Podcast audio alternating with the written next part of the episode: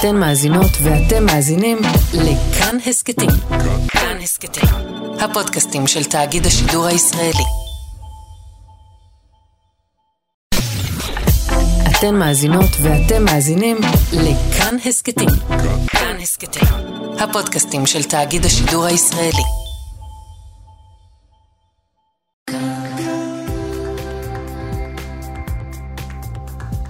כאן תרבות.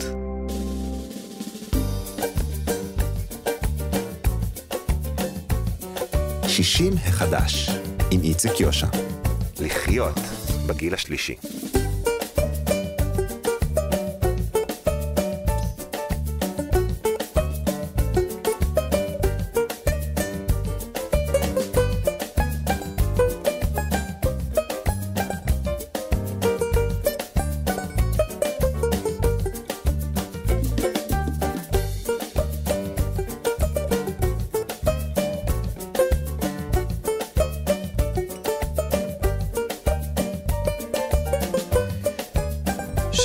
שלום, לכם מאזינות ומאזיני כאן תרבות, שעתיים של שישים החדש יוצאות עכשיו אה, לדרכן.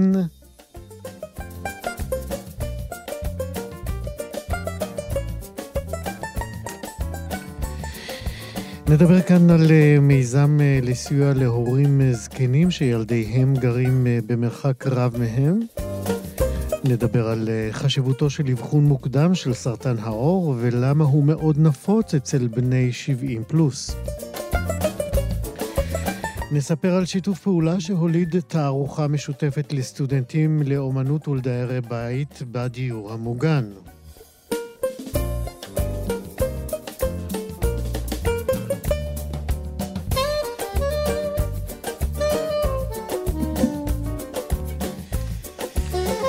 גם נציין 41 אה, שנים למותו של המשורר והמתרגם יונתן רטוש. נדבר כאן עם בנו, סהרן. נדבר גם על אינטימיות וזוגיות בגיל השלישי, נושא שתמיד יש מה לדון בו. ונדבר גם על ההחלטות שאנחנו מקבלים בעולם, עולם שנמצא אולי בעצמו בגיל השלישי שלו, לפחות כמו שהאמין אייזק ניוטון. זה יקרה בשיחה על הספר מכוון המצפנים. נדבר גם עם האלוף בדימוס אה, יצחק בריק, שכתב את ספרו האוטוביוגרפי, ונציין יום הולדת 73 לאגדת הרדיו דורי בן זאב. תהיה לנו גם אה, מוסיקה ישראלית מראשית הפופ הישראלי, כמו תמיד, בכל התוכניות שלנו של 60 מחדש, והיום אה, מן הסתם שירים של דורי בן זאב, ושירים שיונתן רטוש כתב. והולחנו. בצוות היום, שירי כץ, עורכת משנה ומפיקת התוכנית, רועי קנטנו, טכנאי השידור, אני איציק יושע איתכם כל השעתיים האלה, תהיו גם אתם איתנו. מיד מתחילים. שישים החדש. החממה לבני אה, משפחה מטפלים קיימה השבוע שיח בנושא, בנושא זוגיות אה, ומשמעות בגיל השלישי. אחד הדוברים שם היה יורם מודן, שהוא מנחה לאינטימיות זוגית, ואיתו אנחנו נדבר עכשיו על הבחירות שאנחנו עושים בגיל השלישי כשמדובר בזוגיות וביחסים אינטימיים. אנחנו ננסה לשאול האם אתם, אנחנו, אה, בוחרים אה, ללכת אחרי הלב או אחרי הביחד, והאם יש אה, סתירה ביניהם? האם אנחנו ננסה גם לשאול את יורם מדן, מדן איך שומרים על הביחד אחרי כל השנים ומה עוד לא עשינו כדי לשמור עליו? אז על כל אלה ועוד ככל שנספיק, אנחנו נדבר כאמור איתו. שלום, יורם מדן. שלום וברכה. מה שלומך? האמת, מה זה מרגש לדבר ברדיו? לא עשית את זה עד היום? יצא לי בגיל צעיר יותר, אבל uh, עכשיו אני כזה מין נחבא אל הכלים, אני עושה את שלי בתוך הקליניקה שלי עם זוגות אחד-אחד ולא לא מול ציבור רחב. ופחד קהל זה דבר שטבוע בי. טוב, אז בואו ננסה לצלוח את המשוכה הזאת. בינתיים אתה עובר אותה בשלום. אה, אני דיברתי כאן אה, בפתיחת דבריי על, אה, על בחירה בין הלב לבין הביחד. למה, למה צריך לבחור, אם בכלל? בוא נתחיל ככה קצת רקע. בתחילת הזוגיות אנחנו, החלום הזוגי היה שאני אהיה יותר אני יחד איתך. בעצם כל הנושא של המשיכה הוא, הוא חוויה פנימית. ויש כמיהה שאני אוכל להיות יותר מחובר לעצמי, להרגיש יותר בטוח, יותר רגוע, אני אוכל לצמוח ולהגשים את עצמי ואת המטרות שלי ושל הנשמה שלי בחיים. ועם הזמן אה, מגיע כל החלק של החיים עצמם, אה, בית, אה, קריירה, ואנחנו עסוקים בדברים די חיצוניים, ואנחנו הופכים להיות צוות מאוד טוב לתפקד ולעבור את הזמן הזה, ואז כשהילדים יוצאים, זה הזמן לחזור לכמיהה הזוגית הראשונית שבשבילה התחברנו. ובעצם אני טוען שהחיבור שלנו הוא לא בשביל להקים משפחה ולהיות יחד, החיבור שלנו זה בשביל להיות מחובר לעצמי יחד איתך. קשה לאנשים להיות מחוברים לעצמם כשהם יושבים לבד בחדר או על הכיסא. כשיש אינטראקציה זה קצת יותר קל. אני מניח שגם אתה עושה את מה שאתה עושה, וכשאתה מדבר עם אנשים אתה מצליח להתחבר לעצמך יותר מאשר כשאתה יושב בחדר וחושב או כותב. אה, כן, זאת... אה, זאת מין פרקטיקה כזאת, כן. כן, אז אנחנו מתפללים ביחד, רצים ביחד. אינטראקציה עוזרת לנו להתחבר לעצמנו. אז בואו נשתמש בגיל השלישי, אה, שאנחנו פנויים יותר כדי לעזור אחד לשני להיות uh, בתוך תוכו. הכיוון שאני עושה את זה, זה הכיוון שהוא דרך מגע. לא שזה הדרך היחידה, אבל מגע מאוד מאוד משפיע. מה גם שיש מחקרים שאומרים שאנחנו ממש זקוקים למגע. היה איזה מחקר על uh, תינוקות שגידלו אותם, הרוסים עשו את זה בלבנון, תינוקות שגידלו אותם בלי מגע, רק נתנו להם את כל הצרכים שלהם, הם פשוט מתו, 200 תינוקות. אז אה, מגע זה שהוא צורך ממש אה, בסיסי שלנו, אפשר להביע... כן, מדברים ממש על הורמון שמופרש כשאנחנו מתחבקים, אותו כן. אוקסיטוצין. כן, אז זה, זה ההורמון שקוראים לזה הורמון האהבה, נכון. והוא מאוד uh, חשוב כדי להרגיש בטוח, נעים ויחד, אבל יחד עם זה, במיניות אנחנו רוצים גם אנרגיה גבוהה. גבוהה, לא קורה... חכה, לפני שנגיע לביטויים של המיניות, שזה הכי מאוד חשוב, אבל בוא נדבר רגע באמת על החיבורים הרגשיים שמלווים אותנו כל השנים הראשונות של הזוגיות, העשורים של הזוגיות. מה, מה קורה להם במעלה החיים כשמגיעים כבר, אתה יודע, למצב שבו הילדים לא בבית, הנכדים כבר אפילו אולי רחוקים?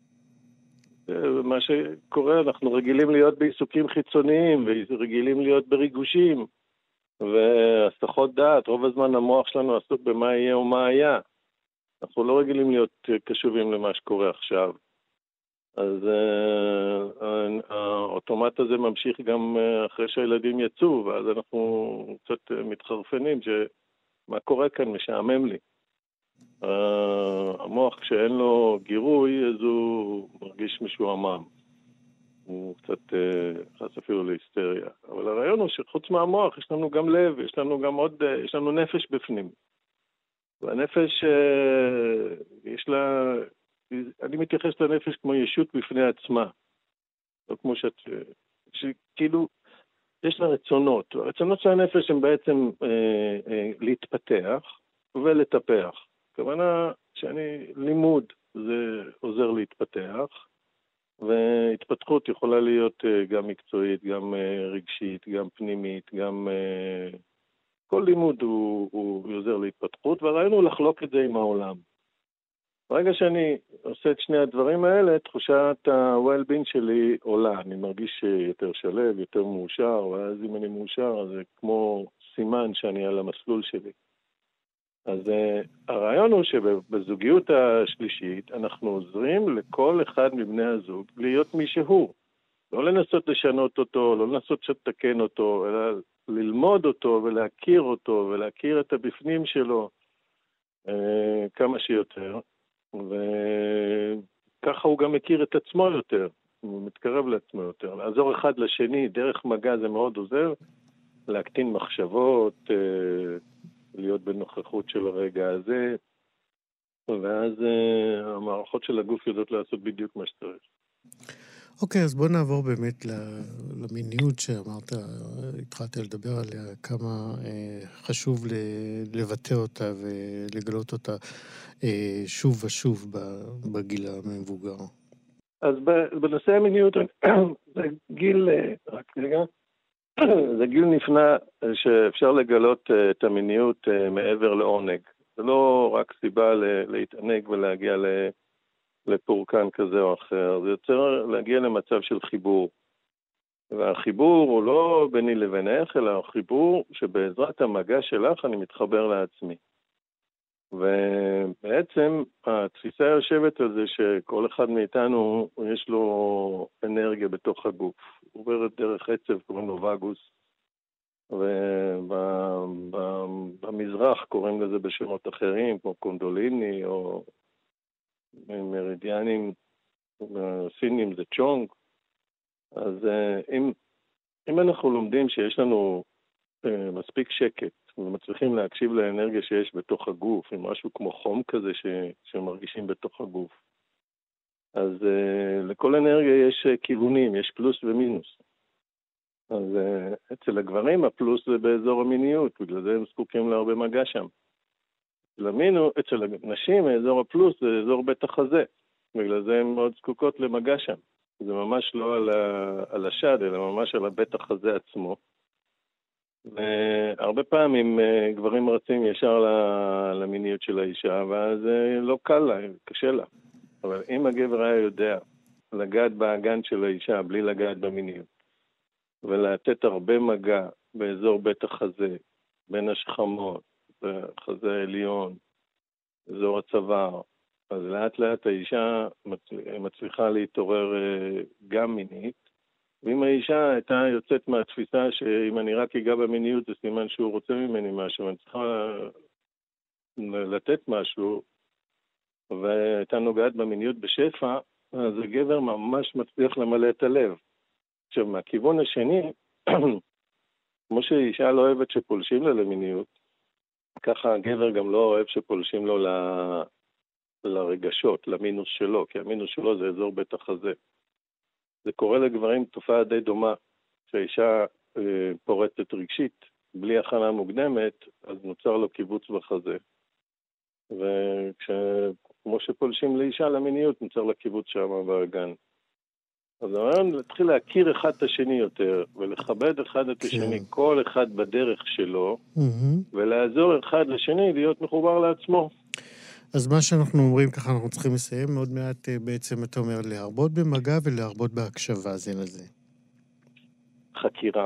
חקירה. המילה היא חקירה, mm-hmm. כי ברגע שאנחנו מבוגרים, אנחנו חושבים שאנחנו יודעים הכל. Mm-hmm. צריך לסלק את המילה אני יודע, לסלק את, ה, את המחשבות האלה של לדעת מה קורה ולחקור כל דבר כאילו הוא פעם ראשונה. חקירה מביאה אותנו לחוויה של רומנטיקה. חקירה, סקרנות, מגע והקשבה. יורם המדען, כן. מומחה לאינטימיות, תודה רבה שדיברת איתנו. תודה רבה לך. להתראות. 60 החדש.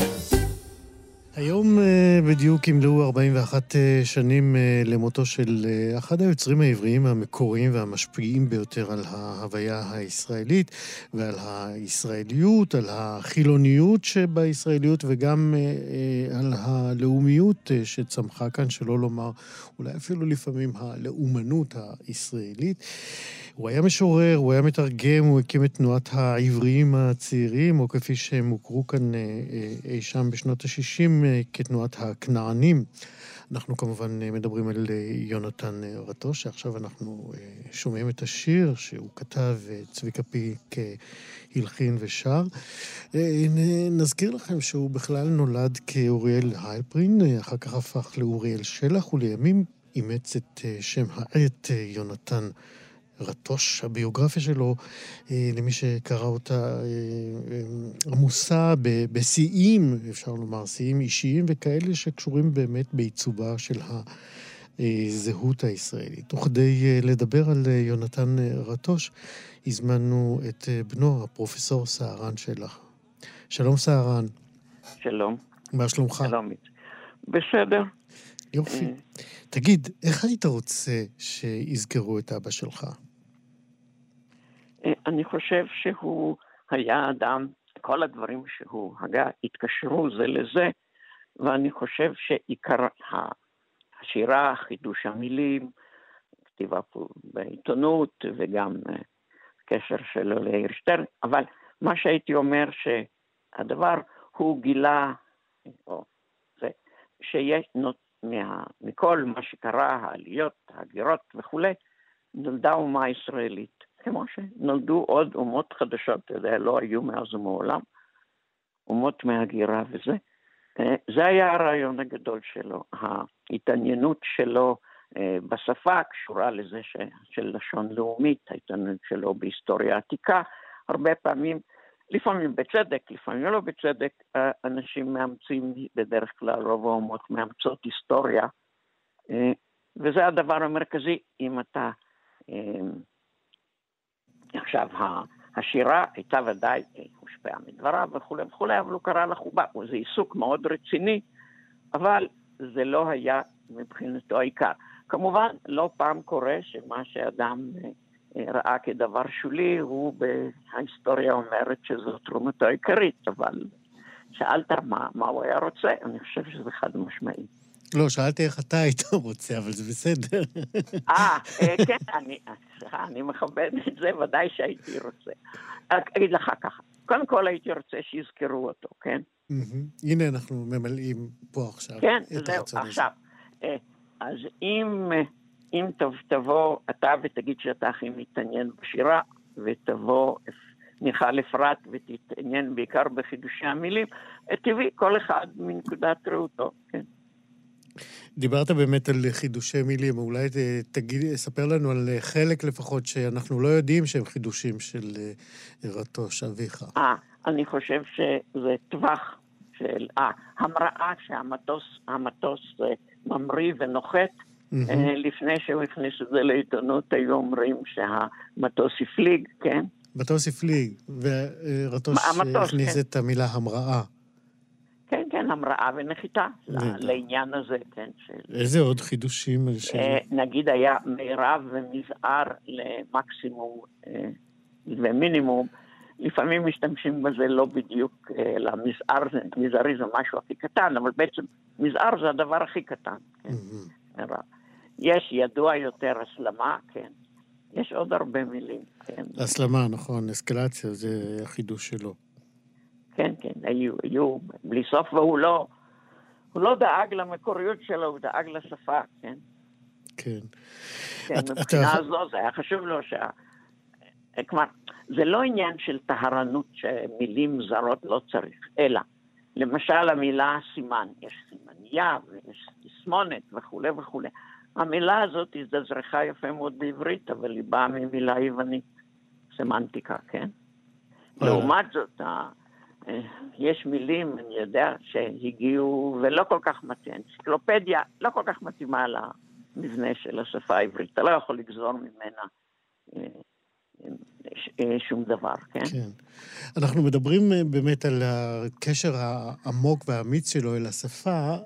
אה, אני רוצה שנשמע ביחד עכשיו הקלטה שלו, שבה הוא, הוא גם קורא קטע משיר שלו, מוסרות, וגם מסביר איך הוא בעצם אימץ את ההגייה המאוד לא טבעית הייתה לו בבית למשהו מאוד מאוד, מה שאנחנו היום אומרים, הגייה מזרחית. בוא נשמע אותו קצת ונמשיך את השיחה שלנו.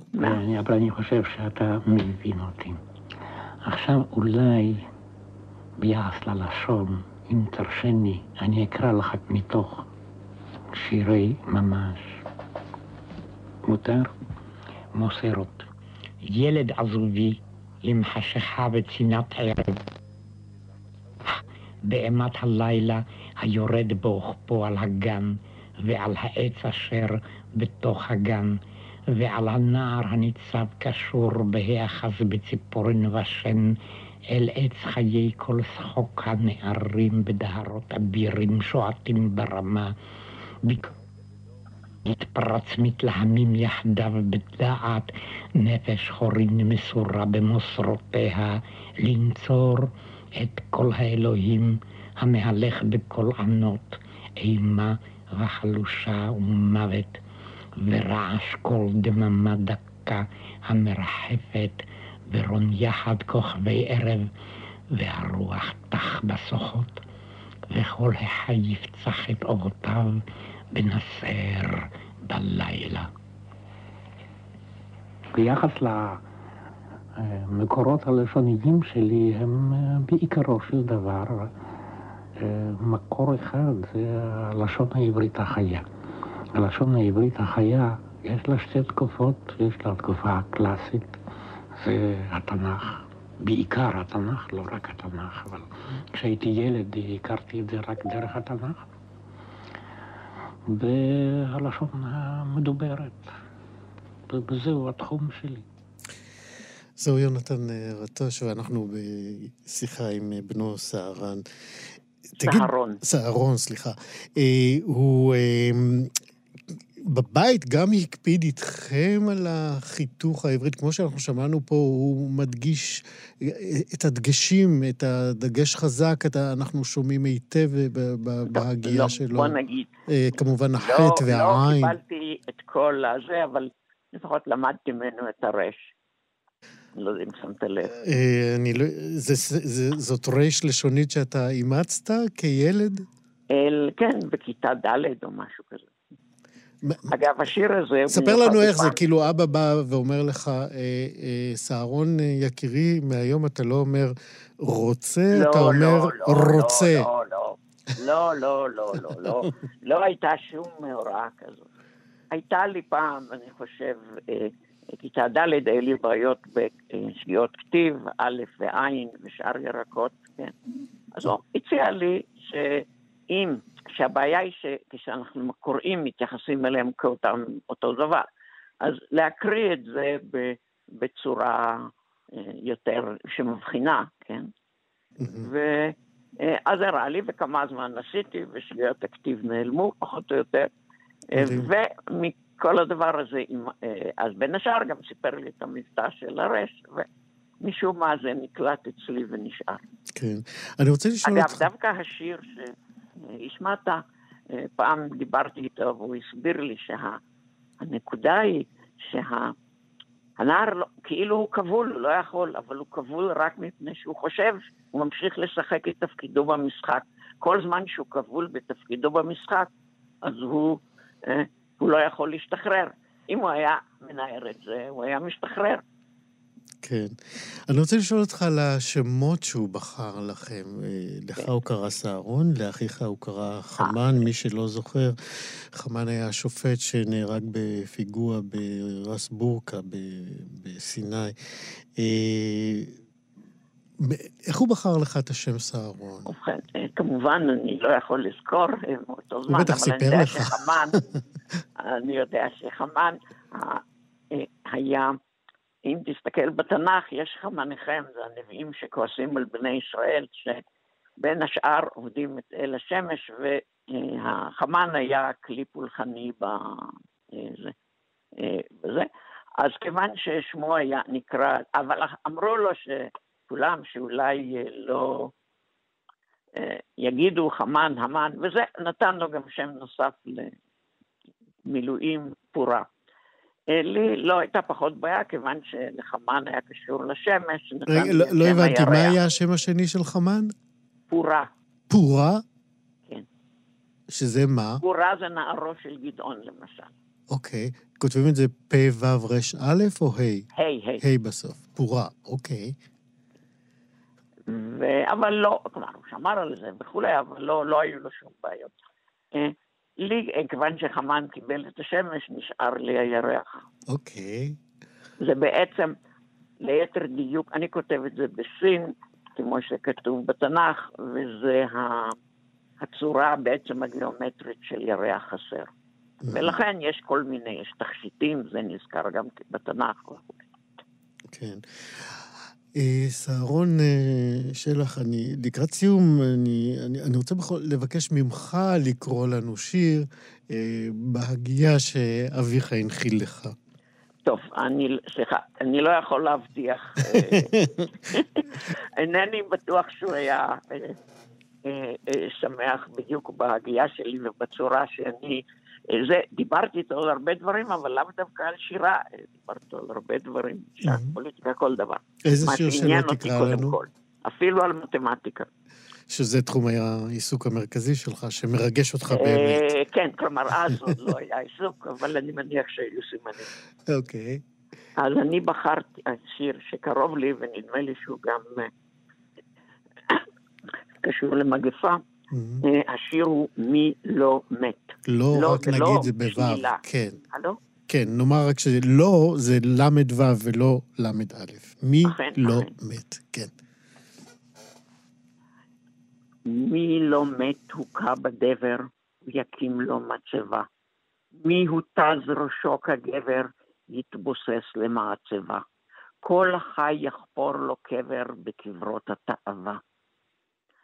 ראש לדחי, מת לא יחי, דומה רדי, כל אחי, גול תהומה, קודקוד רומא, החלצו לשד אחי, והיין יז בעין ילפד ברשף חי.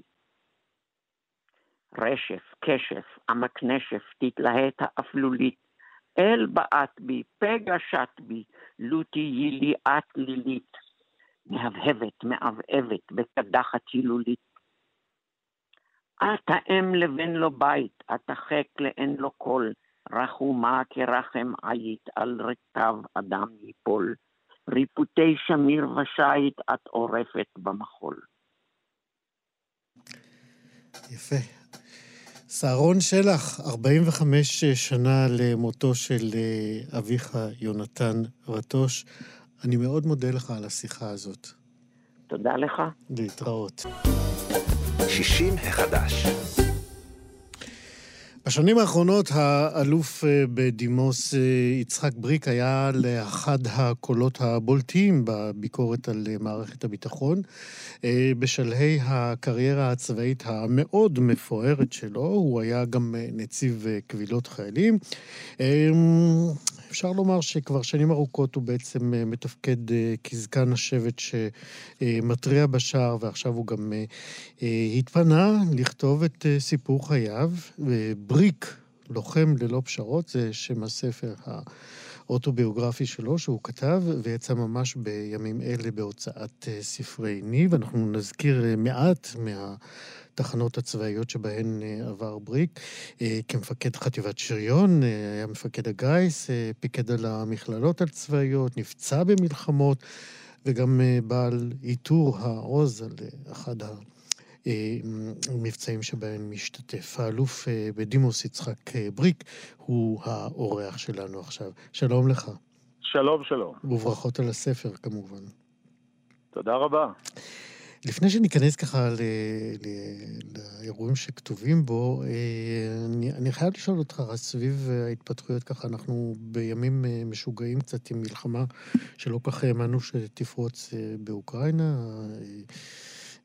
הרוסים, שבעצם יושבים, אם אנחנו רוצים לומר, על גבולנו עם סוריה, כמה אתה מודאג באמת מאפשרות שמלחמה כזאת תזלוג, וכמה אתה חושב שאנחנו מוכנים אליה? קודם כל, אה, אני מודאג. א', גם שהיא יכולה לזלוג אלינו, ואני אסביר איך, ואנחנו גם לא מוכנים אליה. אסביר בקצרה. נורא מפחיד פוט... מה שאתה אומר. פוטין נכנס אה, למלחמה הזאת אה, על מנת לעשות סדר עולמי חדש. הוא לא תיאר לעצמו שהוא ייכנס לברוך כזה בתוך אוקראינה. כאן מדובר על רוח לחימה של האוקראינים שפשוט להצדיע להם, ושם החיילים שלו פחות, אבל גם הוא מתנהל עם הצבא בצורה איטית, עם שיירות אה, גדולות, והוא לא מצליח להשיג את ההישגים. יש כאלה שחושבים שהנה הרוסים הולכים ליפול בגדול, וטועים בענק, ואסביר למה. פוטין לא יכול לחזור עם הזנב בין הרגליים מהלחימה הזאת. הוא לא יכול לחזור בלי הישג, וההישג המינימלי שהוא רצה זה ליצור מצב של מדינות נאט"ו שסביבו, שהיו לפני זה בברית ורשה, לא יכניסו נשק סביב גבולותיו. הוא לא רצה שאוקראינה תהפוך למדינת נאט"ו. אה, הוא רצה לעשות אה, סדר עולמי חדש, הוא יהיה בין הגדולים, ואומנם הוא התפרק בשנת 1991, ברית המועצות, אבל הוא אומר, אני מספיק חזק שאני צריך גם להיות חלק מהמשפיעים בעולם. אבל מה שקורה עכשיו סביבו זה דבר שהוא לא יכול לחיות איתו. מגמדים אותו דרך הסנקציות הכלכליות וחונקים את רוסיה. הוא לא מצליח אה, להכניע את האוקראינים, וככל שמצבו נעשה יותר קשה, כך הסיכון בהחלטותיו יותר חמור. רק לפני שבועיים הכריז על נשק, אה, כוננות בנשק גרעיני. הדובר שלו לפני יומיים, שמענו אותו בטלוויזיה, אומר שאם רוסיה תרגיש מאוימת, היא עשויה להשתמש בנשק גרעיני. הוא בעצם מאותת לעולם, חבר'ה, אתם לא תגמדו אותי, אתם לא תקטינו אותי, אתם תשבו איתי, לא, זה לא בעיה רק של אוקראינה, זה בעיה של כל מי שסביבי בעולם כולו.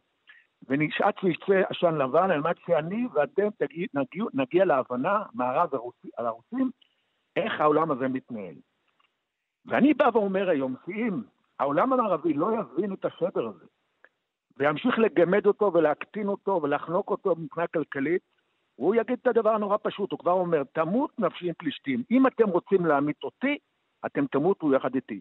הוא יקצין עד כדי כך שימוש בלחימה כימית, ביולוגית, והוא יכול להגיע גם לגרעין, וזה אסור שיקרה. ולכן אני מצפה שהיום ביידן יכריז על פגישה משותפת עם פוטין לשבת על שולחן, למצוא פשרה, שכולם יוותרו קצת על מנת שהעולם ינצל מהאימה הגדולה. עכשיו, איך זה קשור לישראל במשפט?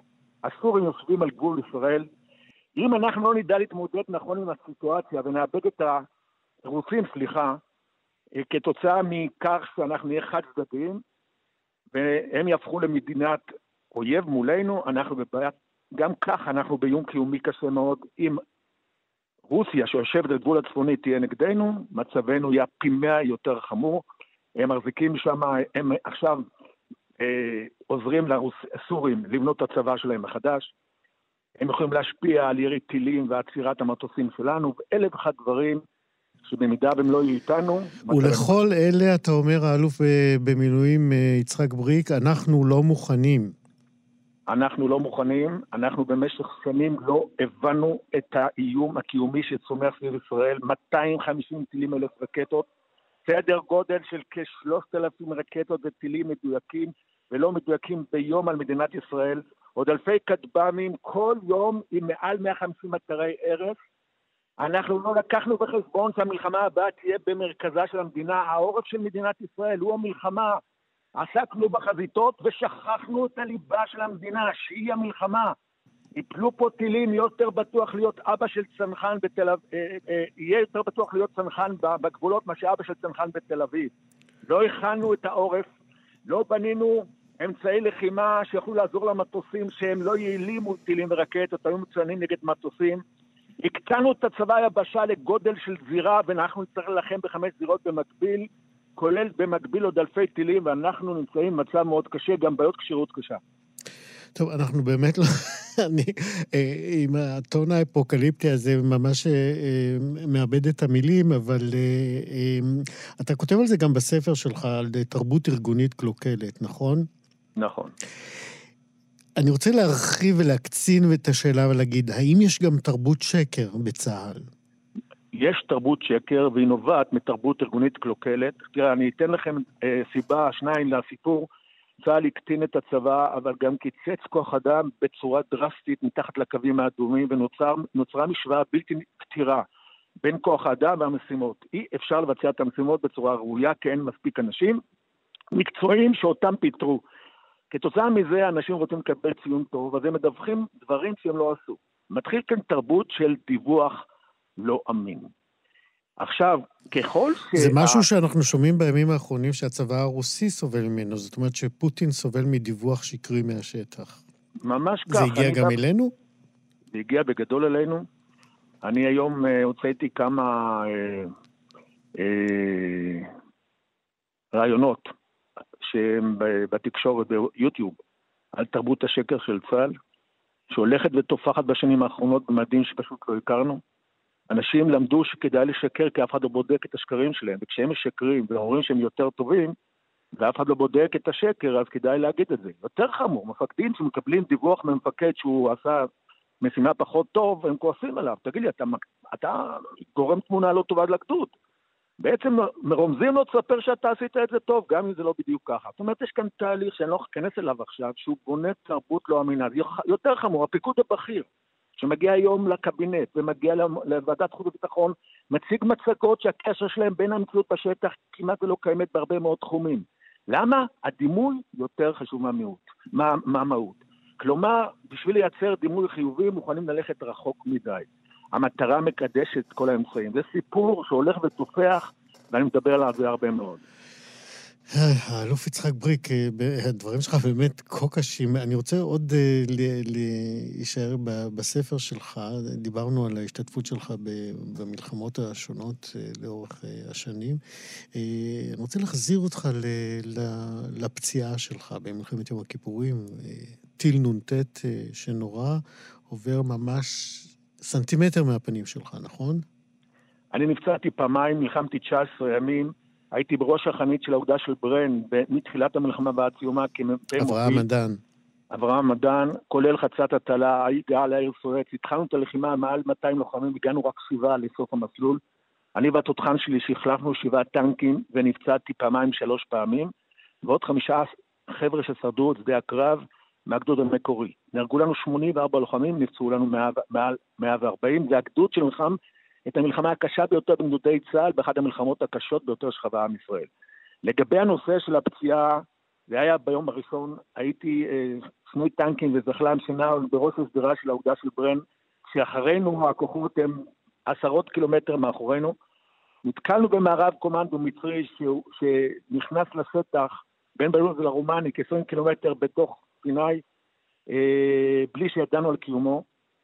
אה, במטח אש הראשון, הזחל"ם של החרמש נפגע, היו לנו כבר שישה הרוגים.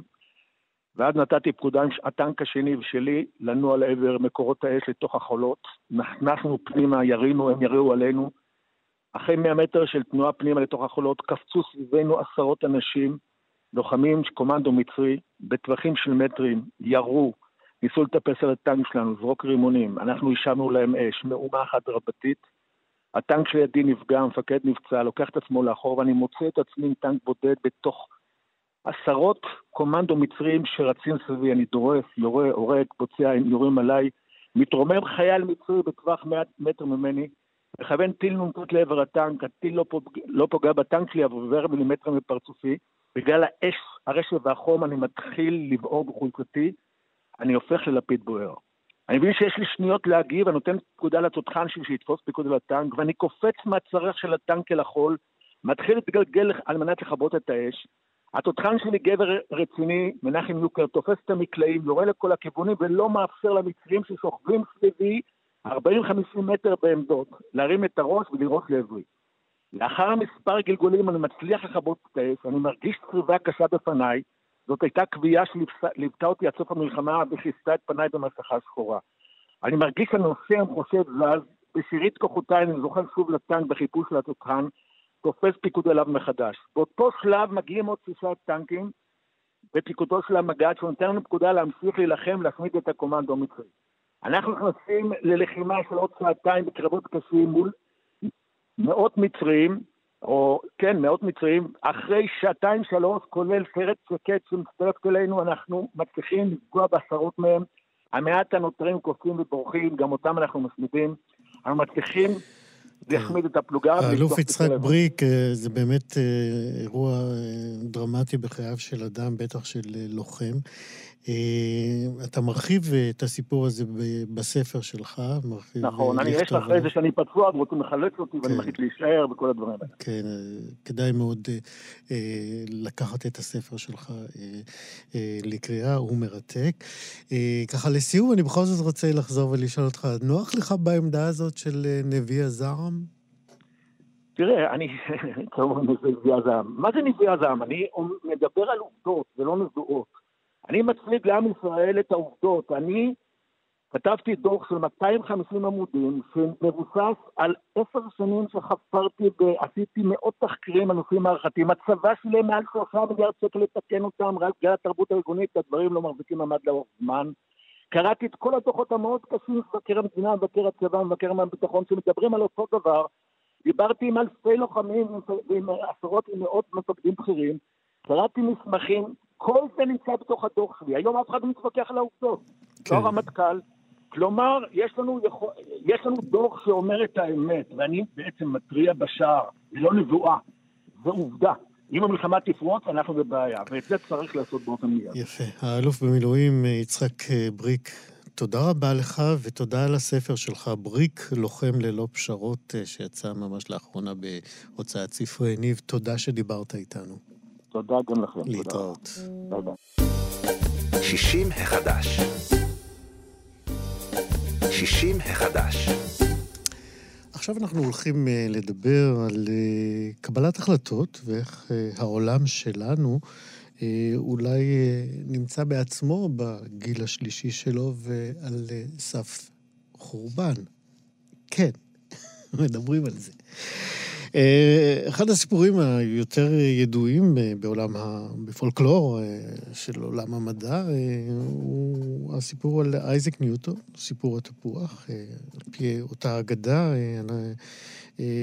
אנחנו יודעים לספר הרבה מאוד שנים, ניסוח עקרון כוח הכבידה, הגרביטציה, נולד במוחו של ניוטון כשהוא ישב מתחת לעץ תפוח, והפרי נפל על ראשו.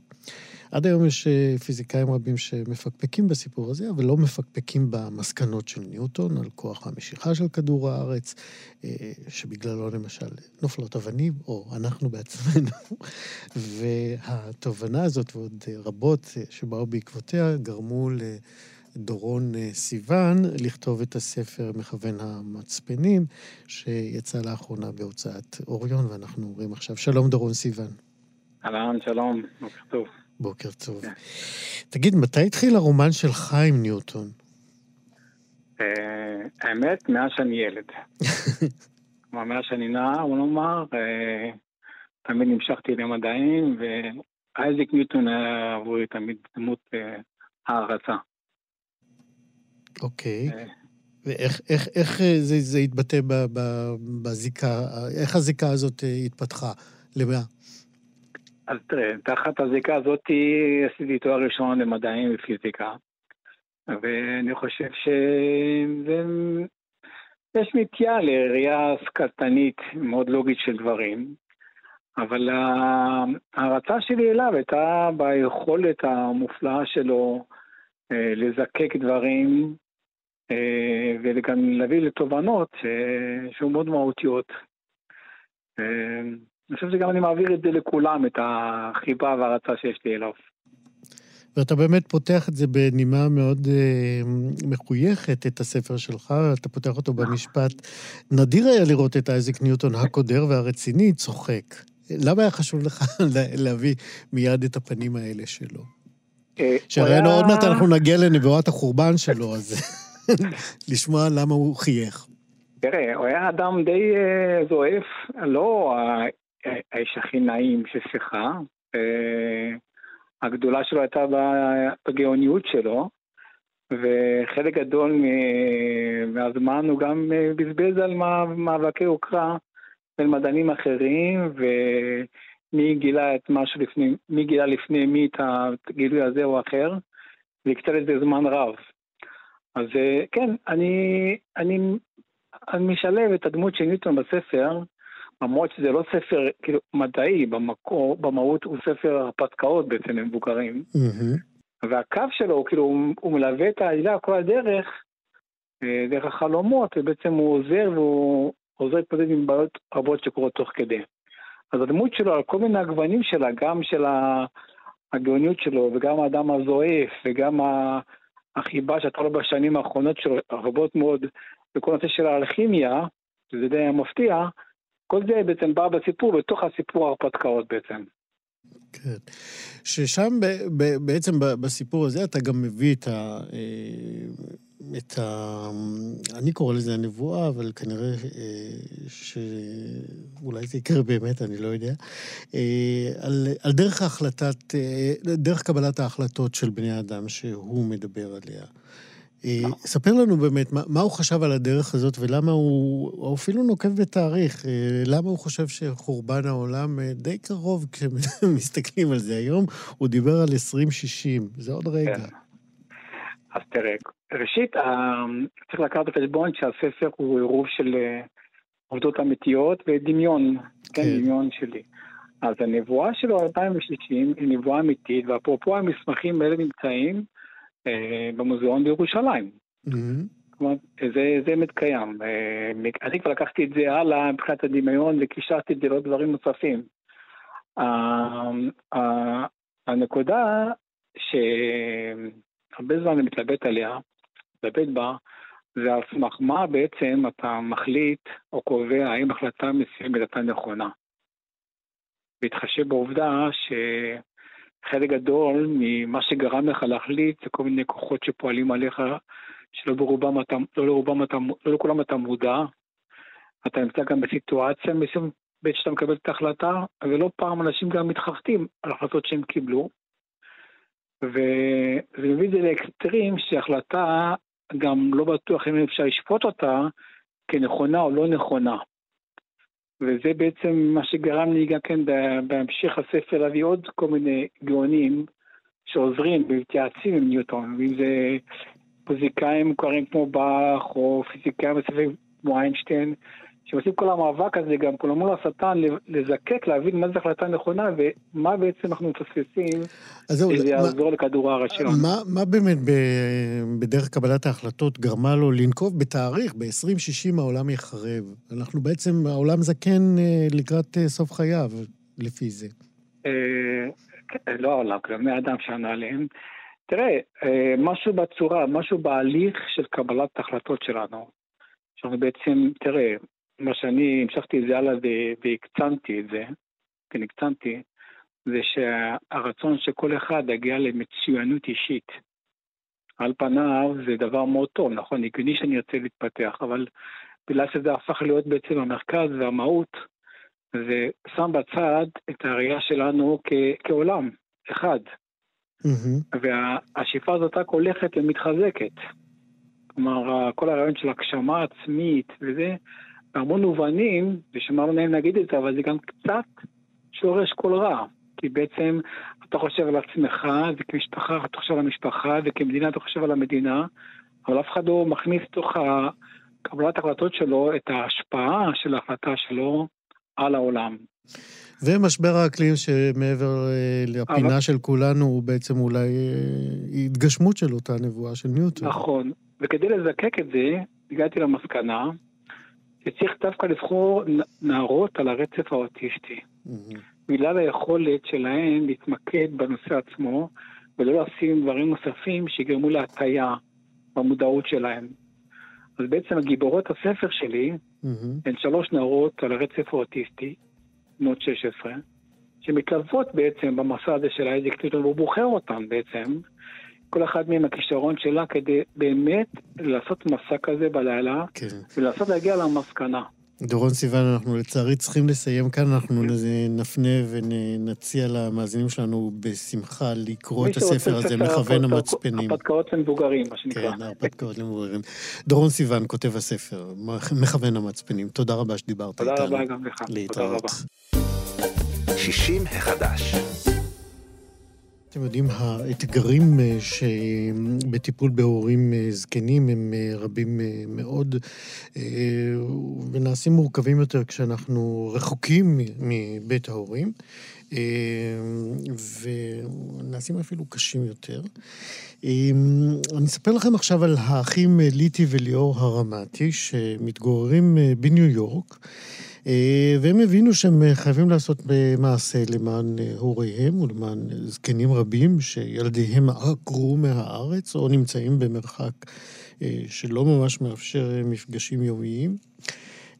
הבינו את המשמעות של הדברים האלה והרימו מיזם שנקרא ההורים. זהו בעצם אתר שמרכז ומנגיש מידע על כל מה שילדים להורים זקנים במרחק צריכים. זה, זה, זה נוגע כמעט בכל תחומי החיים, איך להזמין טכנאי מזגנים ועד uh, אמצעים להפגת uh, בדידות uh, באופן uh, uh, כזה uh, או אחר. ליטי הרמתי, היא האורחת שלנו עכשיו. שלום ליטי. שלום, בוקר טוב. בוקר טוב. מה זה ליטי? מה זה? מה זה ליטי? אה, נולדתי ליאת. אוקיי. אה, מגיל שבועיים, שזה היה מזמן, אה, כולם קוראים לי ליטי. ולפני הרבה מאוד שנים, אבא אמר לי, קחי עשר לירות, תלכי למשרד הפנים ותשני את השם. ועשית את זה. עשיתי את זה. נהדר. מי, התנגד? אף אחד לא התנגד. אוקיי. אז ליאת הלכה בדרך כל ליטי. כן. אוקיי, בואי נדבר על, על המיזם שלכם. קודם כל, כמה זמן אתם בניו יורק? אה, אני... כרגע אתם בארץ, נכון? נכון, אנחנו מבקרים עכשיו. אה, אני בארצות הברית כבר מעל 30 שנה, וליאור הצטרף אליי לפני אה, 25 בערך. באופן, ובאופן מקרי לחלוטין, אנחנו גרים במרחק של פחות משעה אחד מהשני. זה לא כל כך מקרי, אתם אחים, בואי. אה, אוקיי. למה בעצם עקרתם אה, לארצות הברית? אה, אני, כמו שהבן שלי אומר, באתי לבקר ושכחתי לחזור הביתה, זה בסדר. פחות או יותר. וליאור הגיע, היה נוסע הרבה בענייני עבודה, ובסופו של דבר הביא גם את המשפחה. אוקיי, אז חלפו להם אותן אה, עשרות אה, שנים, ואז אתם הבנתם שההורים שלכם אה, בעצם זקוקים לכם אה, יותר מאשר אה, בשנים עברו. מתי בעצם חלחלה ההבנה הזאת? מתי זה התחיל לקרות שזה הפך להיות איזה מין צורך שצריך אה, לתת לו מענה דחוף ומעשי? אה, אני, יש לי תאריך מדויק שזה קרה, אבל אני... עד כדי? כן, אני. אבל אני אתחיל ואומר שבמשך השנים, אתה יודע, זה דברים שלא מתכוננים אליהם. אה, ההורים היו באים לבקר, אנחנו באנו לבקר בארץ, כל פעם שהיינו בארץ היינו אה, מטיילים ברחבי הארץ ונהנים מהטבע ומהאוכל ומכל מה שאפשר ליהנות מהתרבות. ולאט לאט הביקורים הפכו פחות ופחות אה, תכופים. ובנובמבר 2016 הגעתי לארץ עם הבן שלי, וגיליתי אצל אימא אה, בדירה ערימות של דואר שלא נפתח. כל מיני דברים שצריך היה לטפל בהם בדירה שלא טופלו. חשבונות שלא שולמו. אה, והיא אמרה לי, פשוט אין לי, אין לי כוח להתעסק בזה. אה, במקביל, אה, ההורים היו גרושים, אבל במקביל אה, אבא חלה והבריאות שלו התחילה להידרדר. ואשתו שטיפלה בו במסירות אה, הייתה מתקשרת אליי כל פעם עם אה, עדכונים, וכיוון שאני מגיעה מתחום הביולוגיה, היו גם אה, הרבה מאוד שאלות של, על תרופות ועל טיפולים, אז באמת ככה זה התחיל. ו...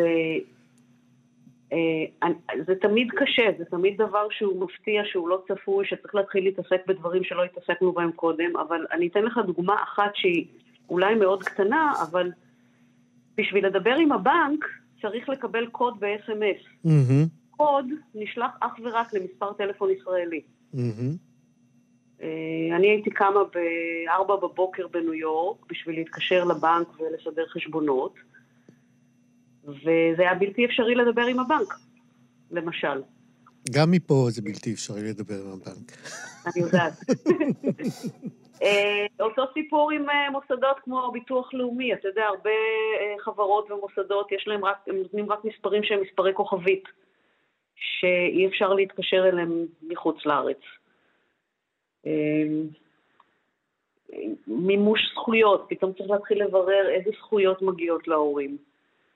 אה, הנסיעות, הנסיעות לארץ הופכות לנסיעות שהן ריצות ובירוקרטיה, והרבה פחות זמן איכות עם ההורים. אמ, בקיצור, הת- התחלתי להתעסק בכל הדברים האלה, ובמשך הזמן צברתי הרבה מאוד ידע. אני, אני, אני אקח רגע, אני, אני אעיר רגע שאני באה מתחום אה, מחקר ומדע, וליאור מגיע מתחום אה, אלקטרוניקה וניהול עסקים, ושנינו לוקחים את הדברים, אנחנו כל דבר מנהלים כפרויקט. אז אה, צברנו הרבה מאוד ידע, ופתאום מצאנו את עצמנו עונים, עונים לשאלות של חברים שיש להם הורים בארץ. Uh, התחילו להתקשר אליי חברים של חברים, ובאיזשהו שלב אמרתי, צריך, צריך למצוא דרך להנגיש את הידע הזה. Uh, זה התחיל מקבוצה בפייסבוק שגדלה לאלפי משתתפים תוך ימים. אה, אבל הרשתות החברתיות, כמו שאנחנו יודעים, הם, אה, המידע הוא מאוד זמני, הוא שם היום והוא איננו מחר.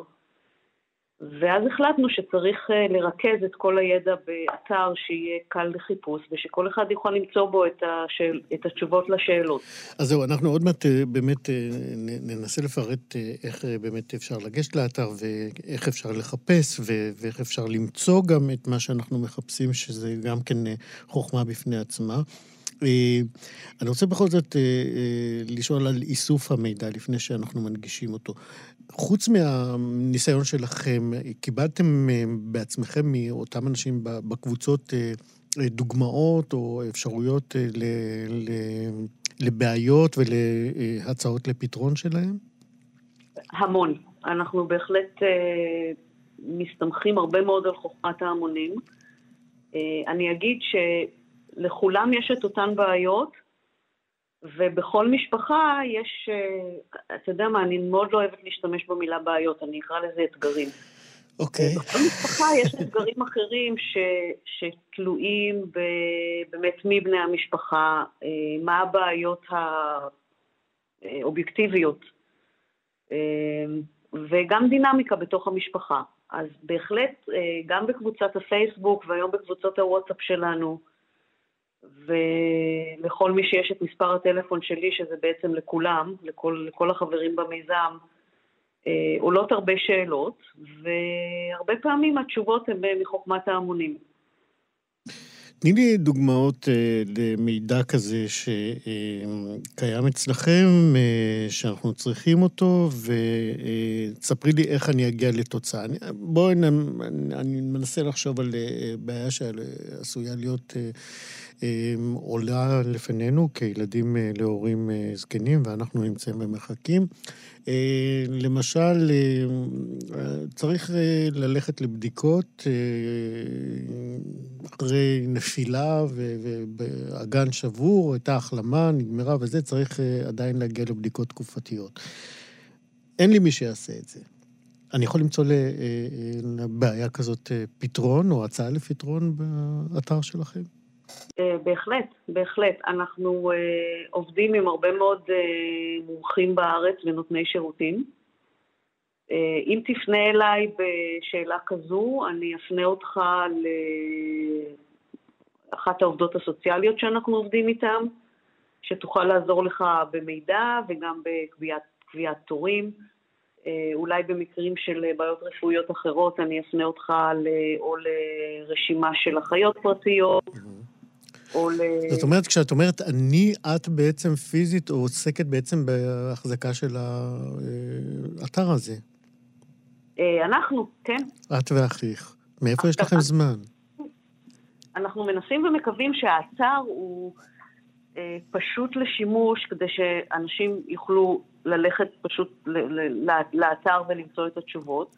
כן, אבל אתם בוודאי מקפידים על עדכון שלו ועל אה, הסרה של אה, מידע שהוא כבר לא רלוונטי, או התיישן באופן כזה או אחר.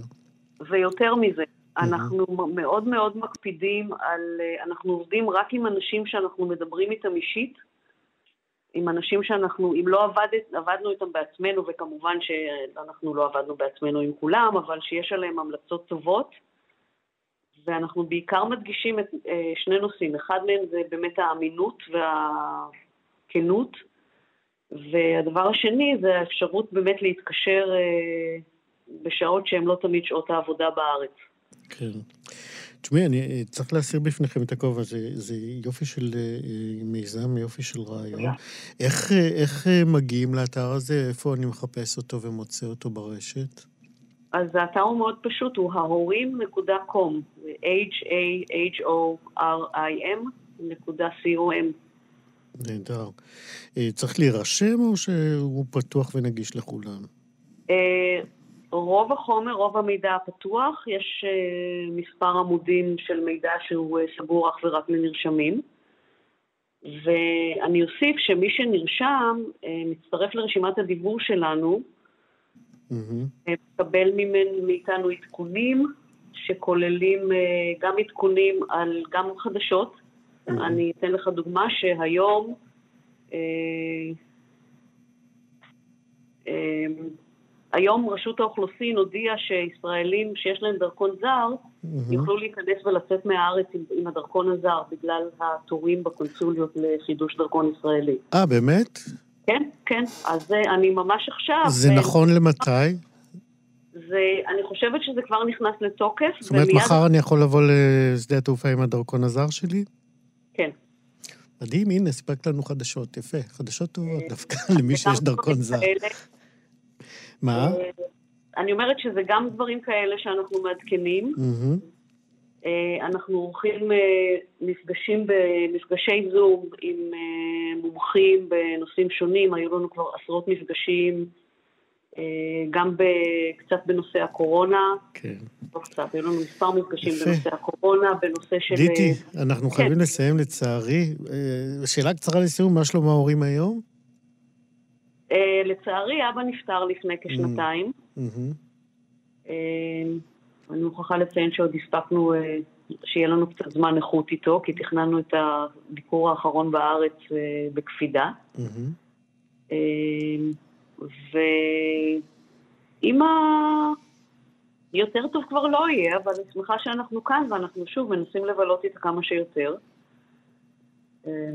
אני אגיד, אני רוצה להגיד רק עוד משפט אחד באמת מהניסיון שלנו. בבקשה, כן. שהרבה פעמים אנחנו, אנחנו לא ידענו איזה שאלות לשאול. אה, והשאלות הן גם שאלות שצור, שצורכות תשובה במידע, אבל גם למצוא את הפתרונות הנכונים. אה, וזאת בעצם המטרה של המיזם, זה גם, גם לתת מידע וגם לתת פתרונות מעשיים. יפה, ההורים, זה שם המיזם, ההורים דאט קום, שם תוכלו למצוא את זה. ליטי הרמתי, לך אה, ולאחיך ליאור, תודה רבה על המיזם הזה ועל הדברים שדיברת איתנו כאן עכשיו. תודה שהזמנתם אותי. להתראות. 60 החדש. האם ידעתם אה, שבכל שנה מתווספים אה, כ-12 אלף חולים בסרטן העור? חלקם חולים במלנומה, שהיא הסרטן הממאיר, וחלקם במה שקוראים נאן מלנומה, מרבית החולים בנון מלנומה הם בני ובנות 70 ומעלה, כך אנחנו אה, למדים עכשיו. ולכן אנחנו רוצים ככה להפנות את העוד זרקור בעצם אל סרטן העור הזה, שיכול להיות קטלני נורא, אבל גם יכול להיות בר חלוף. הכל אה, תלוי אה, בתשומת הלב שלנו.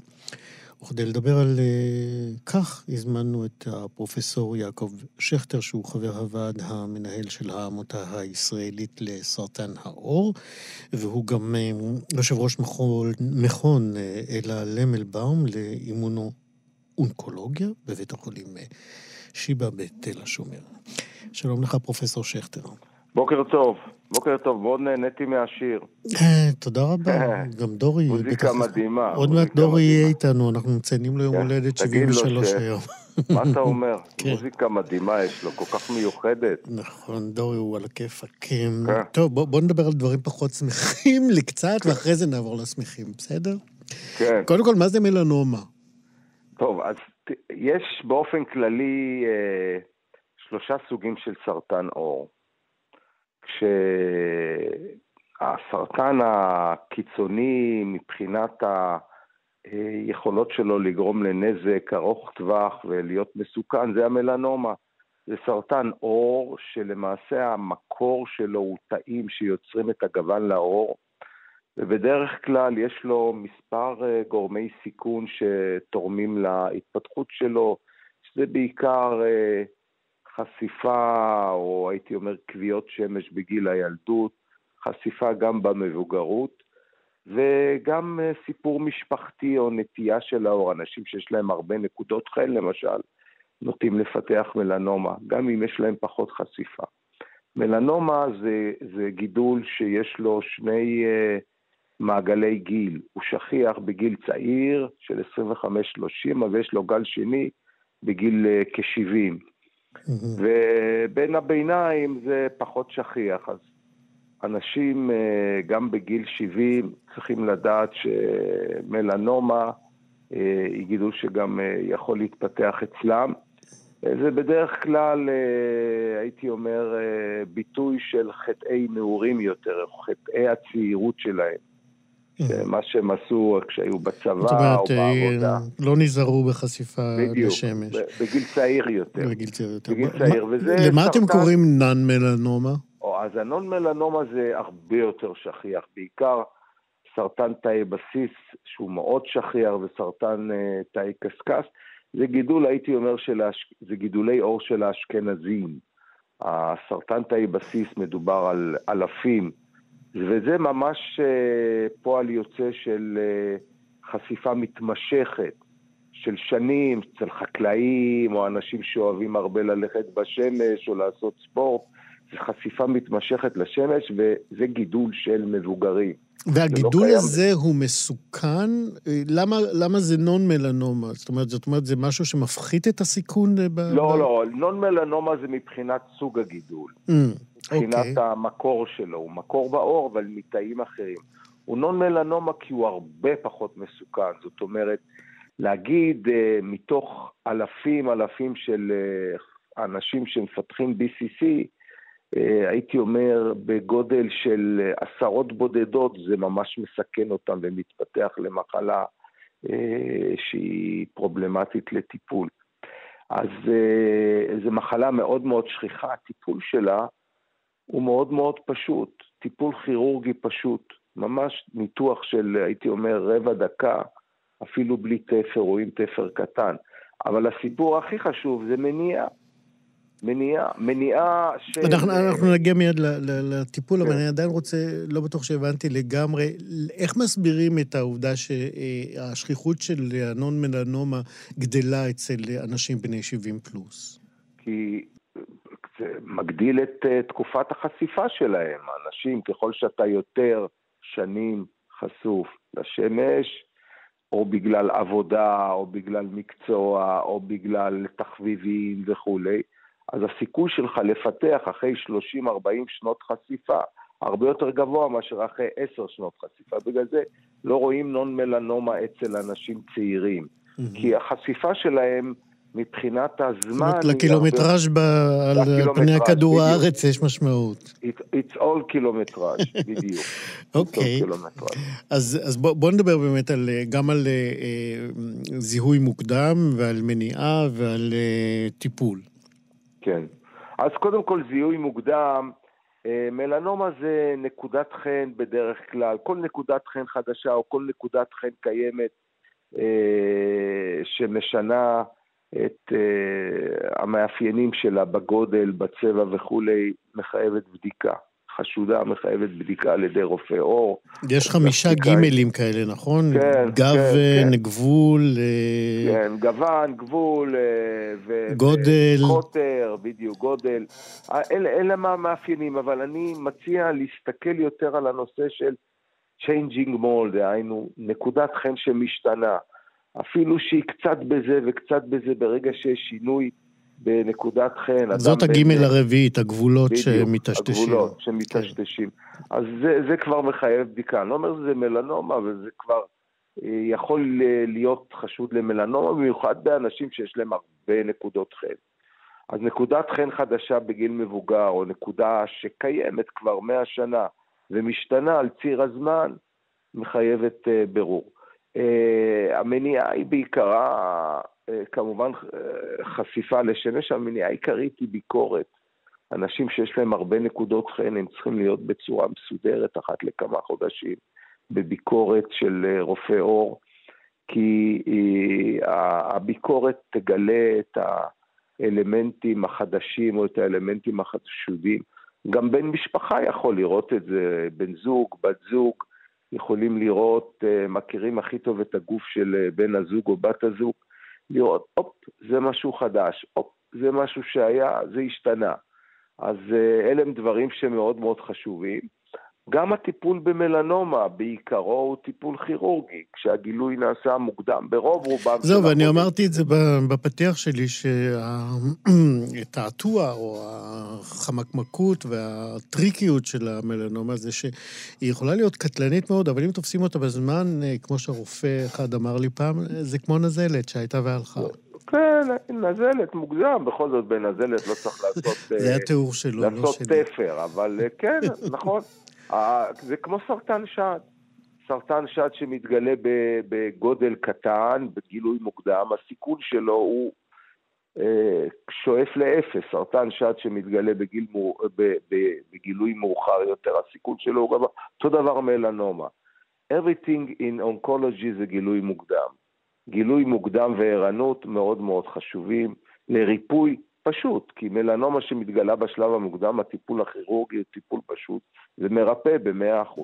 כמובן, באנשים שמקרה מוזנח, אז המחלה מתפתחת יכולה להיות מאוד מסוכנת. היום אנחנו יודעים שיש לנו למלנומה טיפולים מאוד משוכללים.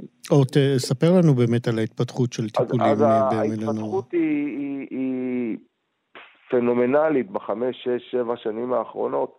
באיזה יש, מובן? באיזה מובן שיש טכנולוגיות חדשניות של טיפול בסרטן בכלל, והכל התחיל ממלנומה, מטיפול במלנומה, זה טיפול אה, במערכת החיסון, מה שנקרא אימיונותרפי, שנותנים תרופות שגורמות למערכת החיסון של החולה. לתקוף את התאים האלה. בדיוק, mm-hmm. שזה דבר מדהים שהגוף עושה את העבודה.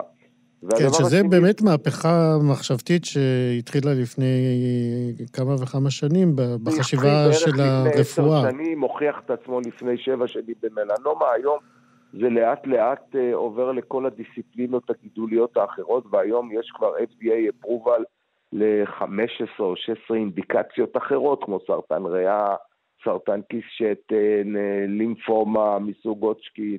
הרבה הרבה שורות של אה, גידולים שאפשר להשפיע על ידי, על ידי אימונותרפיה. ודרך אגב, האימונותרפיה גם יעילה בנון מלנומה, skin cancers, גם בגידולי עור שהם non-melanoma, כשהמחלה היא לא בשליטה כירורגית. אמרתי שיש אחוז קטן, שולי, שהמחלה מתפתחת בכל זאת באנשים שהם אה, מערכת חיסון ירידה, ירודה, או אנשים עם הזנחה אה, לאורך שנים, אז האנשים האלה, ה immunotherapy עובד גם על ה non-melanoma skin cancer. זה דבר חדש שלמדנו בשנתיים האחרונות. אז אנחנו היום עם כלים מאוד טובים, הכי חשוב זה לגמור את זה כשזה קטן. זאת אומרת, קטן ופשוט, כירורגיה פשוטה, הרדמה מקומית, ניתוח של חצי דקה, דקה, ושלום עליכם, במקום uh, להיות תלוי בטיפולים וכולי. פרופסור שכטר, יעקב שכטר, uh, תודה רבה שהזהרת אותנו מפני מלנומה ונון מלנומה, ושלא נדע, אבל טוב לה... לדעת שיש לה... חידושים והמצאות שמקלים את הטיפול. אני רוצה רק להדגיש כן. שוב, בגיל, ה... בגיל המבוגר, אז הנון מלנומה היא מחלה מאוד שכיחה וצריך להיות ערני, פצע שלא מתרפא, אה, נגע בקרקפת שהוא חדש וכולי, להיות מאוד ערניים. יש המון המון אלפים של אלפים של נון מלנומה סקים קנסרס. יפה. בגיל הוא... המבוגר. יפה. ומכיוון שאתה אוהב את דורי בן זאב, אנחנו ניפרד בעוד שיר שלו. אוקיי. יעקב שכטר, פרופסור, אה, חבר הוועד המנהל של העמותה הישראלית לסרטן העור, תודה רבה שדיברת איתנו. בכיף, להתראות. תודה. ביי. 60 החדש. בין הבית לנוף, מפגש בין דורי דרך המצלמה. זוהי הכותרת של מיזם מיוחד, הוא מעורר אפילו התרגשות, הייתי אומר. זה אה, תוצר של שיתוף פעולה בין אה, סטודנטים מהמחלקה לצילום במוסררה. מוסררה הוא בית ספר אה, לאומנות ולחברה בירושלים. השיתוף הזה אז הוא בין הבית ספר לבין בית הדיור המוגן נופי מוצא. והשיא של שיתוף הפעולה הזה הוא יהיה בקרוב, אה, עוד מעט נדע מתי, בתערוכה שתיפתח ויוצגו בה צילומים שהם אה, פרי עבודה משותפת של הסטודנטים ושל דיירי בית הדיור המוגן הזה. את הפרויקט הזה ליוו שניים. איילת השחר הכהן, שהיא אומנית, עוצרת וראשת המחלקה לצילום במוסררה, ויובל חן, שהוא אה, אה, צלם, אומן, צלם אה, פורטרטים, והוא גם האורח שלנו עכשיו כדי לספר על המיזם הזה. שלום, יובל. שלום, ישה, מה נשמע? אה, טוב, יופי. אתה נורא מינורי הבוקר. מינורי, כן. יופי, הצחקתי אותך. אה, תגיד, איך הכל התחיל בכלל, השיתוף פעולה היפה הזה? אה, האמת היא שהילד אה, פנתה אליי, ואני מכיר את העבודות של ילד ועוקב אחריה. וכשהיא פנתה אליי, זה ממש התרגשתי. ו... מה היא אמרה לך? היא שאלה אותי אם אני יכול ללוות את הסטודנטים בפרויקט עם בנופי מוצא. ו... וגם אני, אני כל הזמן עוסק ב... בעיתונות, ב... יודע, בכתבות של עם אה, ניצולי שואה, ו... ועכשיו לתת את מעצמי במקום הזה, לתת אה, את ה... לעזור לצלמים, אה, את הסגנון, להרכיב להם את הסגנון שלהם, ולחזק את הראייה שלהם זה היה חלק מאוד uh, מרגש ב, בעבודה איתם, uh, כי, אתה יודע, הניסיון הוא uh, אינסופי כאילו בשלושים שנה שרכשתי, ופתאום להיות, להסתכל מהצד ולנסות לראות את, ה, את האומן, שפתאום למשל יש את מטל אסבסקי, שצילמה למשל את פלורה ואת אה, רוזה ו, ו, וגם את... אה, שהיא, פלורה היא אישה אלמנה, שיוצרת כל מיני אה, בובות, ומטל החליטה לצלם אותה בחדר שלה, ואיכשהו ניסינו, כאילו, הבנתי שהיא רוצה להתעסק עם, ה, עם הרגש, ו... ואז מילאנו איכשהו היא... אני החליטה לציין אותה בבובות. אני רוצה לעצור אותך, אנחנו כאילו כן. קצת אה, מקדימים את המאוחר. אני, כן. מעניין אותי איך, איך באמת, אה, א', אה, גייסו את הסטודנטים, לה... האם כולם רצו להשתתף במיזם הזה, או שנבחרו רק מעטים? איך, לא כולם. איך לא. מצאתם את הדיירים שמתאימים, שרצו, שהיו מתאימים להשתתף? שאלה טובה.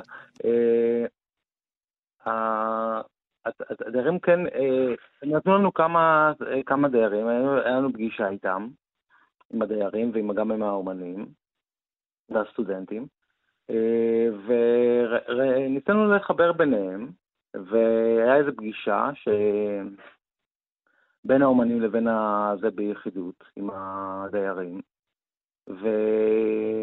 וכשראינו שיש כימיה אז הלכנו, אז היה, היה מקרה שכאילו היה... כשהרגשנו שמשהו לא, לא מסתדר, אז אה, אה, ניסינו בכל זאת, אבל אם ראינו שזה לא מסתדר, אז עברנו לדייר אחר. אה, כי יש עניין של המון כימיה, כאילו זה צריך להיות, אה, למשל, אם עידן היה, אה, יש לו... עידן זה אחד הסטודנטים.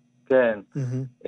יש לו, אה, הוא צילם את אה, יעקב זנדמן, והיה לו מפגש קודם עם דיירת אחרת, וזה לא הסתדר, אז בסוף החלטנו שאנחנו הולכים עם יעקב זנדמן, וזה היה מפגש מאוד מיוחד, וגם יצאו דברים שהם מאוד מעניינים, כי יעקב זנדמן הוא... בן לאיזה נהג, או, או שהוא... אה, אבא שלו שנפטר באיזשהו אה, פיגוע ב, ב, שנקרא אה, חטא, שנהרגו שם איזה 30 ומשהו אנשים, mm-hmm. והוא צילם את הבן שלו, שהוא היה נהג אוטובוס. וכל העיסוק הוא מאוד הוא בעיסוק של תנועה. כמעט, אפשר לומר, או בראייה. אה, וזה היה אה, הצדדים שעידן אה, בחר לעסוק איתם, היו מאוד מאוד, מאוד מיוחדים, מאוד עמוקים. ולראות את ה... הזוויות שהוא נוכיח שם, זה מהסיפור של יעקב, זה מאוד מיוחד. זה, זה לא, זה לא, יש המון הומור גם, ובנוסף לכאב הזה, המסע הזה שיעקב עבר בחיים שלו. איזה עוד סיפורים אנושיים התגלו, עלו וצפו במהלך העבודה על הצילומים? למשל, היו... מאיה פזי, האומנית, היא צילמה את... לא קלטנו את שמה, הקו שלך השתבש פתאום, תחזור. מאיה פזי, אוקיי. צילמה את רבקה הורוביץ. וגם רבקה גם יש לה סיפור מאוד מאוד ייחודי שלה. היא, היא, יש לה, היא לא התחתנה ולא, אני לא חושב, לא חושב שאם יש לה ילדים, אבל um, הסיפור שלה הוא כל כך, אני חושב שיש לה ילד, אבל אני לא בטוח. Uh, ו... והיא מעט שמחת חיים, ו... ולמרות כל המס... uh, התלאות שהיא עברה בדרך, כן, והיו לה תלאות, uh, וחיה יחסית בצורה מאוד מאוד ייחודית לה, כאילו, היא בחרה לחיות אה, בלי בן זוג, כאילו, בן, בלי זוג, ו... ועם זה היא מאוד אישה מאוד שמחה ומאוד מלאת חיים. ומה יפה זה כאילו מאוד uh, אוהב את הסגנון של uh, מיכל חלבין, הסגנון צילום שלה. ו... ובצילום יש משהו ש...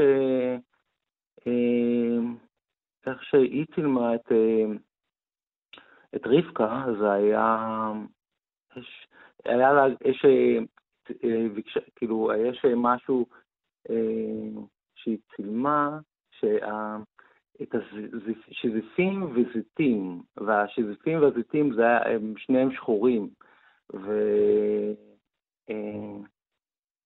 והיא זכרה כאילו שה... משהו, משהו שמתקשר לעולם של, אה, אה, של רבקה, איך היא, כשהיא עלתה לארץ, איך היא ראתה את, ה, אה, את השזיפים, את הזיתים, וזה הזכיר לה את השזיפים ש, שהיא באה מהעולם שהיא באה. כן. וזה תגיד... משהו מאוד יפה, כי זה, קשה מאוד להבחין בזה, בשני הקערות האלה. אבל יחד עם זה שהיא הלבישה אותה בלבן, והשחורים האלה, הזיתים והשזיפים שהם שחורים, יצר איזושהי אה, ניגודית, ניגודיות מאוד אה, מיוחדת, אה, ו... כן. וגם אה, מאוד פוריות, מתעסק בפוריות. מעניין. ו... כמה אה, זוגות כאלה של אה, סטודנט ודייר בדיור המוגן אה, יהיו בתערוכה? אה, יש אה, שישה סטודנטים, mm-hmm. וכל סטודנט אה, בחר או דייר אחד או שתיים. Mm-hmm. ובנוסף לזה, נוי ומטל צילמו את כל הדיירים, כאילו עוברים ושבים במקום במשך איזה יום. פורטרטים? כן, כאילו מין איזה... Mm-hmm. כקבוצות אה, של עובדי הניקיון ועובדים אה, במטבח. יחד עם הדיירים, שמבטאות איזשהו, את הקשר ביניהם. כן, והקשרים הצילומיים האלה נשארו? זאת אומרת, יש סטודנטים שממשיכים לשמור על קשר עם אותם זקנים שהיו איתם בפרויקט הצילום הזה? תראה, החיים יש להם את, ה... את הכוח שלהם, ואני חושב שמה ש... מה ש... כל, כל, כל אומן או כל יוצר שם או כל סטודנט שעבד איתם, באמת נכנסו להם ללב, כאילו, אני בטוח בזה. וראיתי את הקשר ביניהם, וזה קשר שהוא משפחתי כמעט. אני חושב שככה זה... יפה. אז בפתיחת דבריי לא אמרתי מתי התערוכה תיפתח, ואז אתה תגיד לנו עכשיו. שאלה טובה, אתה חושב שאני זוכר? אני... לא ציידו אותך במידע, וגם לא אותי.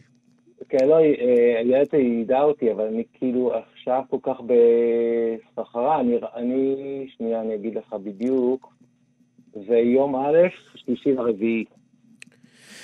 יום ראשון, שלושה באפריל, אז תיפתח התערוכה. יש שם לתערוכה, אגב? חמש. כן, ב- בין הבית לנוף, מפגש לנוף, בין כן. דורי דרך המצלמה. זה השם של המיזם וגם של התערוכה, נכון?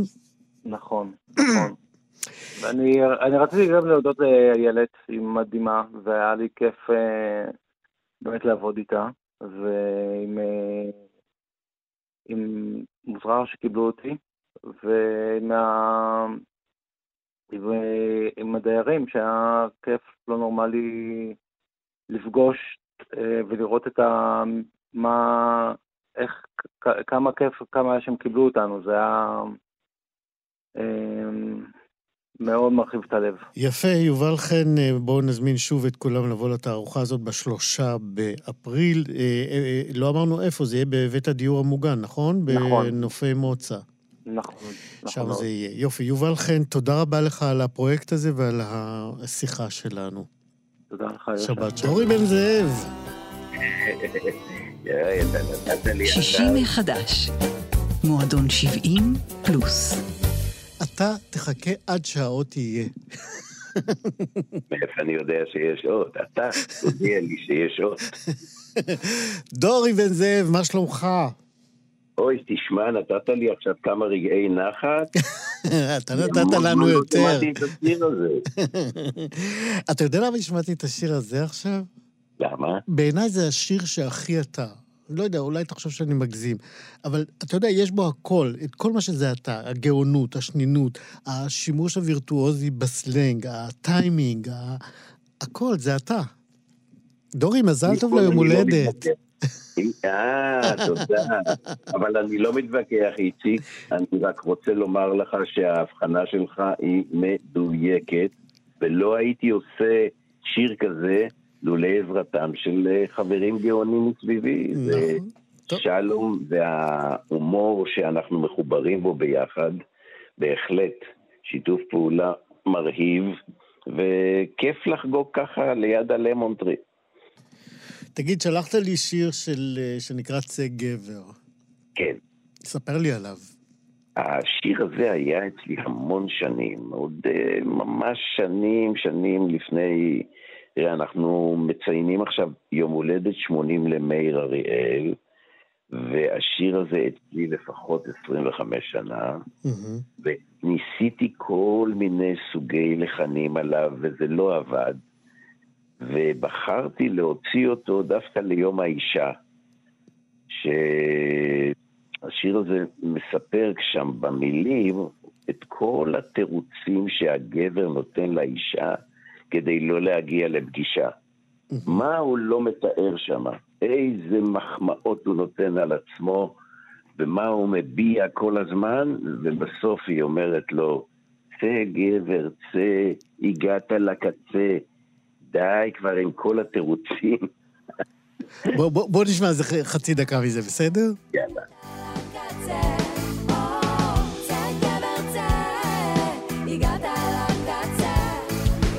אל תסתכלי עליי במבט מתוח. מה שהבטחתי לך אני אביא בטוח. רק שעכשיו אני מנוע במידה, את מבינה? הגב נתפס בעמידה. הנה עכשיו בשביל לנחות על הכורסה, שולחים לי צוות רפואי בהטסה. וזה לוקח זמן, כמו שאת זוכרת. אל תדאגי, ראי עצמך כמאושרת. כמה את יפה, ואת אותי מושכת. שמעי יקירתי, עכשיו... אז זה צא גבר שמאיר אריאל נתן לך אותו מתי? נתן לי אותו לדעתי 25 שנה, ועבדנו עליו ביחד קצת. הוא ראה בזה משהו כזה שהוא כתב לעיתון, איזה משהו, אני לא יודע איך זה הגיע, אבל פיתחנו את זה כדי פזמון.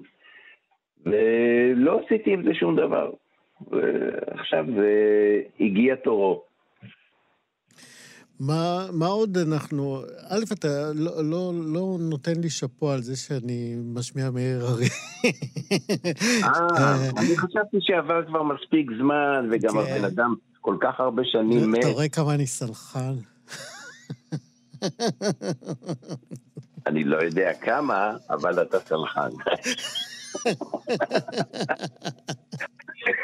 אבל עלה לי בראש. עלה לי בראש. ואני חושב שהגיע הזמן להביע אה, רגעי שלום. לא צריך כל הזמן להיות במקום הזה. גם עברו כל כך הרבה דברים מאז. נכון. זה באמת יותר גדול. דורי, ספר לנו מה אתה עושה ומה אתה מכין לנו לתקופה הקרובה.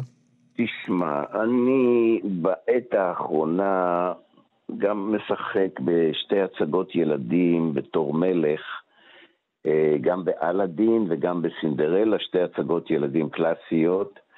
אני משחק שם מלך, ומלך קצת, אה, בוא נאמר, מצחיק ושובב וקצת, אם אפשר להתבטא על מלך ככה, הוא, הוא יוצא דופן. ככה, לא, לא מלך שגרתי.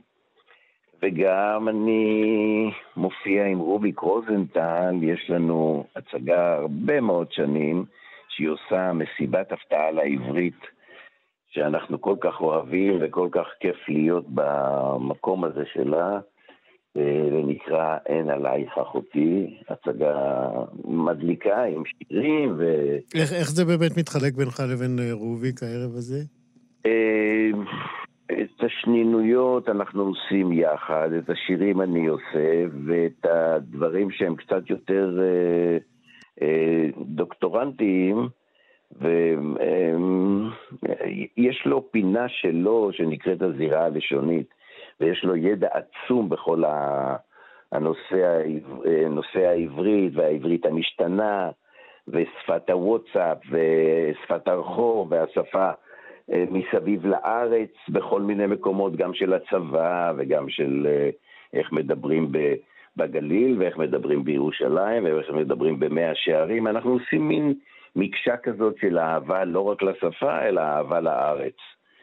זו, זה יופי של הופעה שרצה כבר כמעט 14 שנה. מדהים. דורי, מה עוד לאחל לך? וחוץ מזה, עד, עד עכשיו נתתי רק את התפריט מה אני הולך למכולת. כן. וחוץ מזה יש לי הופעה של מאיר אריאל, שאני עושה, אני קורא לזה רבי מאיר בעל הטקסט, שאני נותן משיריו, מספר על החברות בינינו, מספר על אומנות, על יצירה, על האיש בכלל, ועל ה... ושר את השירים שלו. ויש עוד כל מיני דברים, אבל אני חושב שאני התברכתי, גם התברכתי בזה שיש לי את התוכנית ב-88 כבר עשר שנים, חוגגת. נכון. וכל יום שישי בין ארבע לשש. וזה כיף לקבל כל כך הרבה, גם מחמאות וגם uh, פרגון, וגם להביע, אתה יודע, להביע שמחה ביום שישי ולקבל יחד את השבת נכון. כי אין מה לעשות, דורי, זה, אתה אגדה, אתה צריך אה, להבין ש... חמוד אתה. אנחנו חיים עם אגדה, ואנחנו נהנים כל פעם לדבר איתך מחדש, ובטח לאחל לך יום הולדת שמח. דורי בן זאב, כיף לדבר איתך תמיד, עד 120. שימחת אותי מאוד, תודה. תודה. להתראות, דורי. כאן אנחנו מסיימים אה, עוד אה, תוכנית אה, של שישי מחדש. תודה רבה מאוד לצוות, תודה לשירי כץ, עורכת המשנה ומפיקת התוכנית הזאת. רועי קנטן היה טכנאי השידור. אני איציק יושע, מאחל לכם שבת שלום.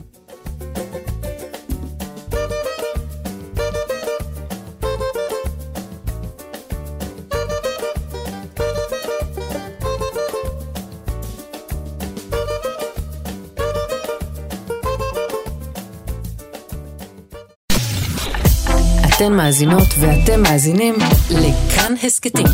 כאן הסכתים, הפודקאסטים של תאגיד השידור הישראלי.